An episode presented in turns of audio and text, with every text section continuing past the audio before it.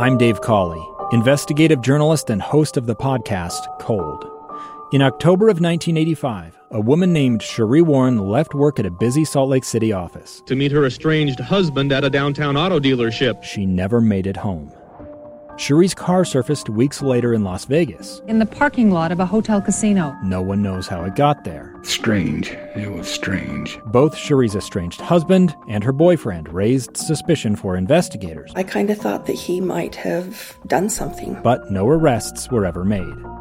In Cold Season 3, we dig into double lives, make new connections in the case, and examine the difficulty raised by reasonable doubt. We want answers just as much as anyone else. They have creeps like that now, too, so nothing's changed.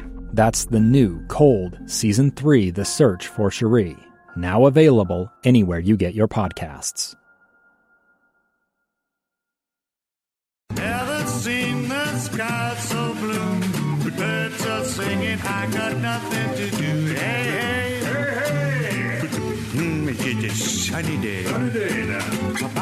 Pocket's empty, my cupboard's bare.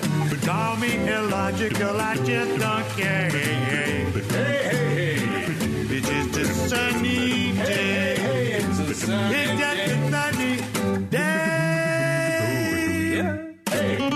It's the KSL Greenhouse. Expert tips for flowers, trees, gardens, and soil. Our hosts are Maria Shilaos and Taun Beddes on KSL News Radio. Good morning, and thank you for spending your Saturday morning with the KSL Greenhouse. We'll be taking your calls in just a few minutes. You can call us at 801 575 8255. Phone lines are open. You can also text us your questions at 57500. Last week, Taun, we got a ton of people asking questions about their fruit trees and problems with their fruit trees. So we wanted to spend just a few minutes at the top of the nine o'clock hour here talking about uh, some of the problems people are seeing and what they can do about them. Yeah, the major fruit trees that we've been getting a lot of calls on are peaches and sweet cherries. And those are stone fruits. And so when you eat an apricot or a plum or a cherry or peach or nectarine, the pit in the middle that group of fruit are actually fairly closely related, and we call them the stone fruits. Mm-hmm.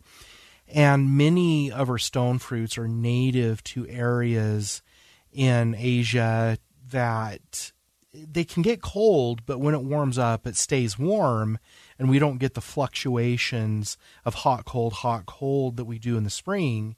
And then these areas also in the fall are less prone, like we've been over the last four or five years, to going from the 80s and low 90s and three weeks later being below freezing.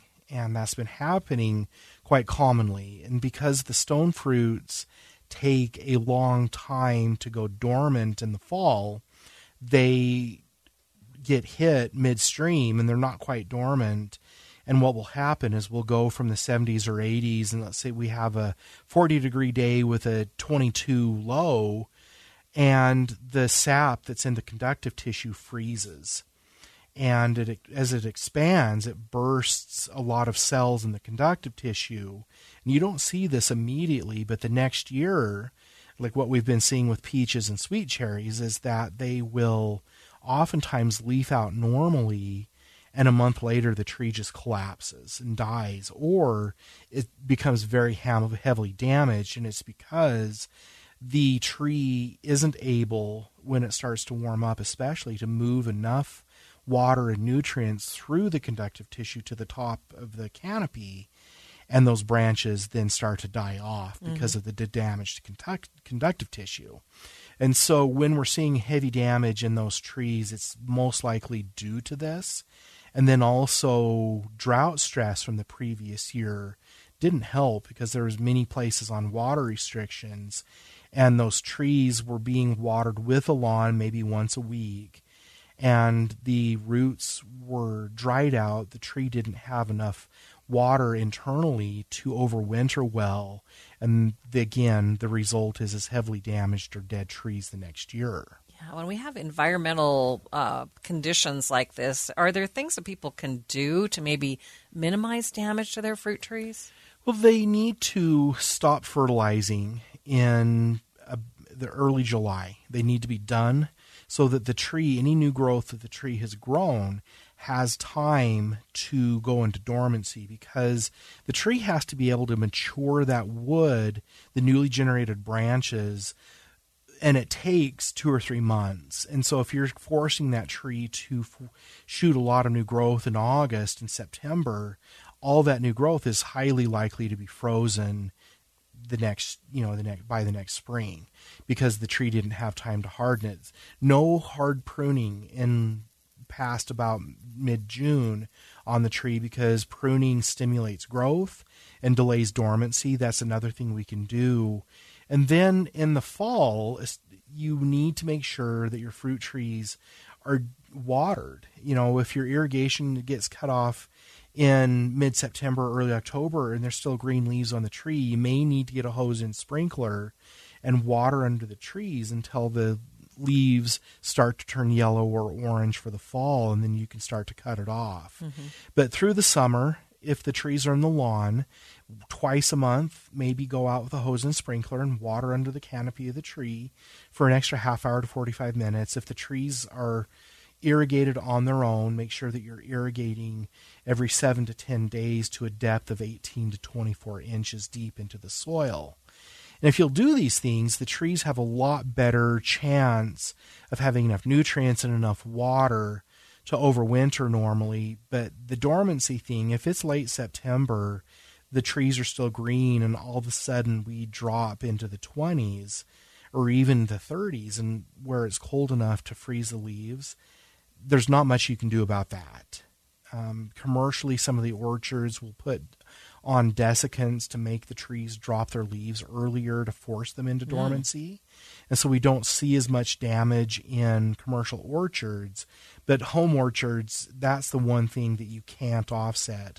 But if the tree has proper nutrition and proper irrigation, it's far more likely to be able to recover.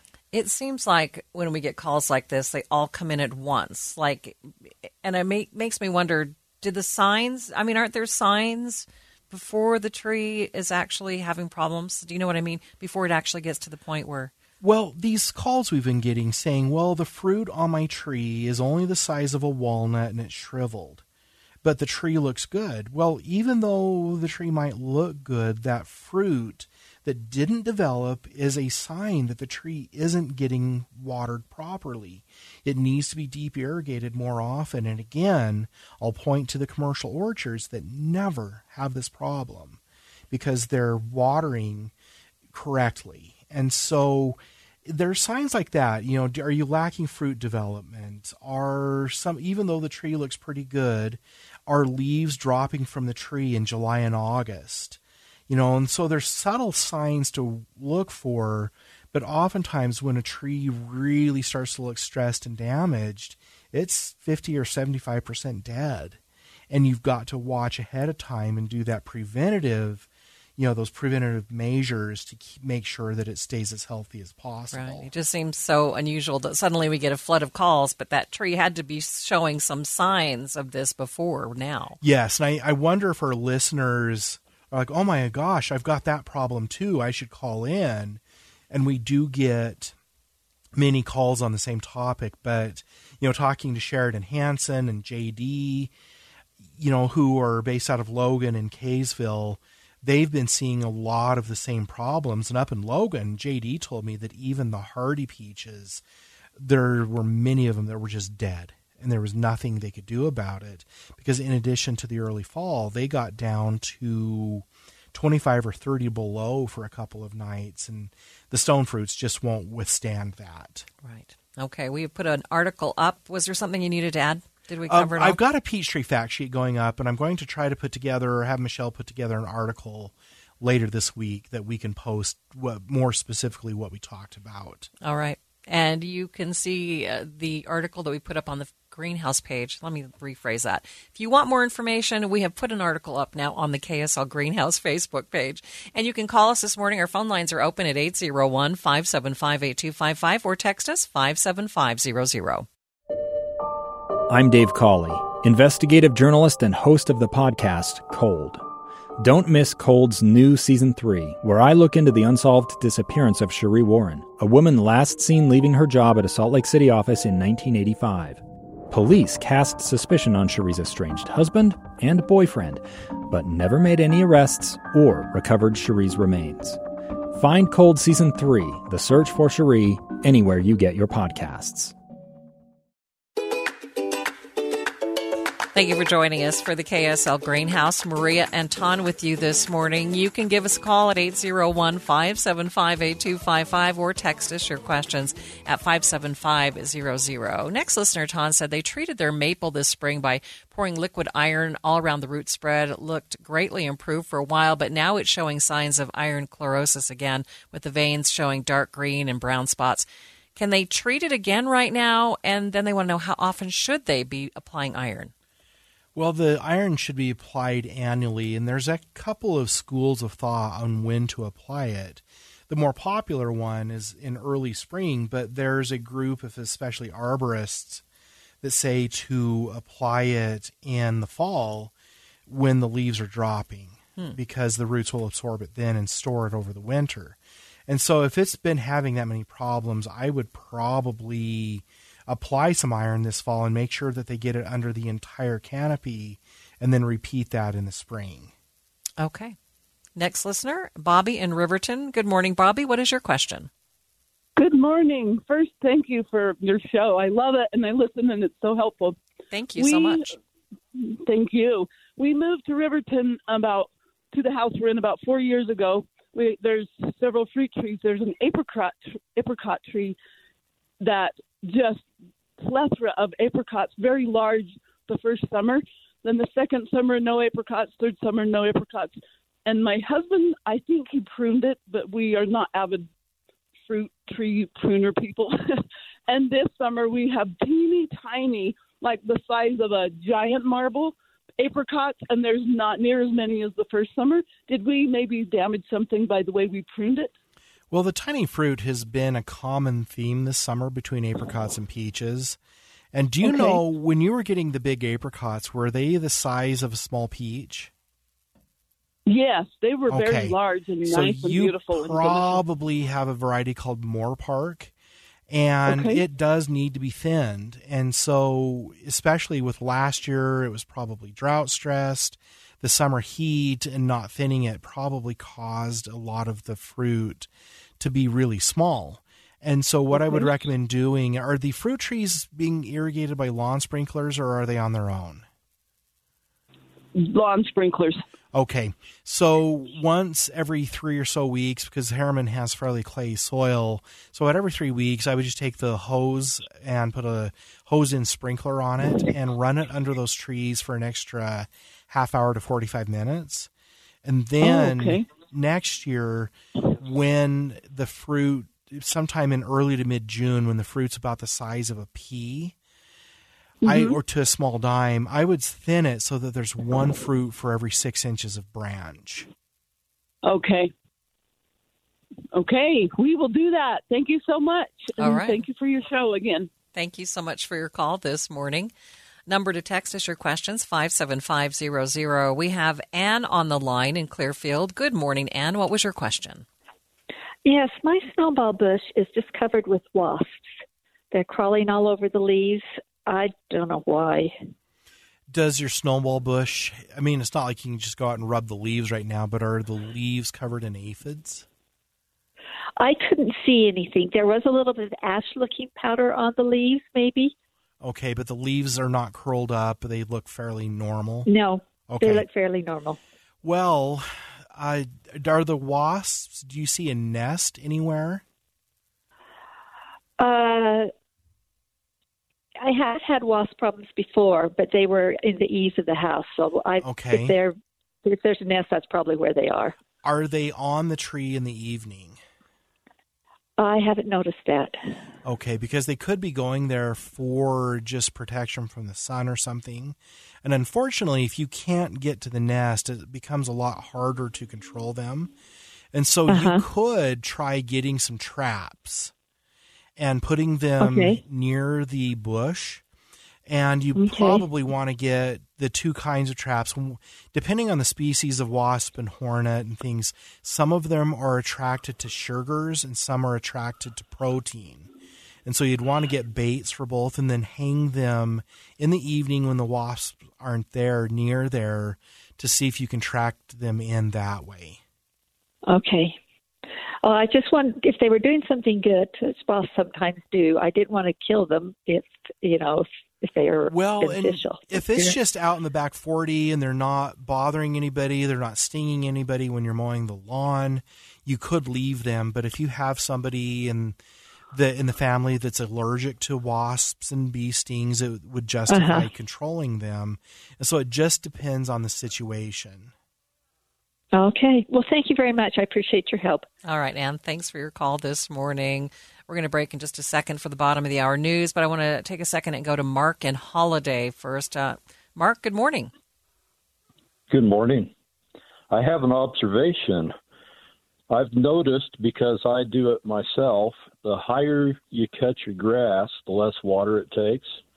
There's more photosynthesis going on. And to a limited extent, because my grass is high, it's actually choking out field bindweed that exists in the turf. So I see these people with short turf and they use a lot more water. If you cut it longer, it's cheaper to maintain it and it looks better. Yeah, that it No does. doubt about it. Yeah, we always encourage people to mow at about three inches. And the thicker turf, it doesn't eliminate bindweed, but you have far less of it than you would if cutting it really short. And I, really quick, I saw a picture on a gardening Facebook page. Someone saying, "How can I get the rid of the bindweed in my lawn?" It was mowed way short. It was super thin and everyone was commenting mow let the grass grow water more normally to turn it so it's healthy but yeah it's true what you're saying Mark, thanks so much for your call this this morning. Number to call with your questions 801-575-8255. You can text us 57500.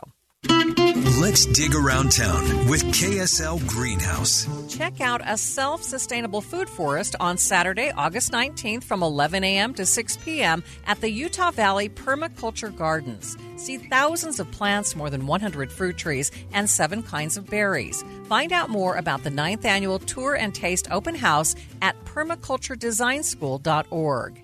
If you've wanted to switch to drip irrigation, find out how with the experts at Conservation Garden Park on Thursday, August 24th at 6 p.m. Register at conservationgardenpark.org. Learn which perennials will provide great fall color in your yard with Weber Basin Water on Saturday, August 26th at 9 a.m. Selecting the right plants will help you conserve water while creating a beautiful landscape. Register at weberbasin.gov. Now a look at this week's quick tip. It's the time of year again that trees start showing symptoms of summer heat stress. These symptoms include leaf scorching and leaves dropping to the ground from the inner canopy of the tree. These patterns mimic vascular wilt diseases, but the reason you know that they are not is that the trees relief normally the next spring. To minimize summer heat stress, be sure that trees are watered to a depth of 18 to 24 inches, and for trees planted in the lawn, deep water them once or twice a month, in addition to what your sprinklers already do. You can also find the Dig Around Town calendar and more fun gardening info at kslnewsradio.com slash greenhouse. A gun in the face. Then all of a sudden, they all kind of lined up. They pointed their guns at me. And this is the point where I thought, I'm going to die today. Started two years of horror for an American in Venezuela. They said, You need to give us your phone and get ready because you're coming with us. I'm Becky Bruce, and I spent a year researching and piecing together Josh and Tammy Holt's story about their ordeal in a notorious prison. That's when everything started to turn bad. We had another pound on the door. Boom, boom, boom. And there was the police once again. You can binge all of the episodes of Hope and Darkness on KSLPodcasts.com or wherever you get your podcasts.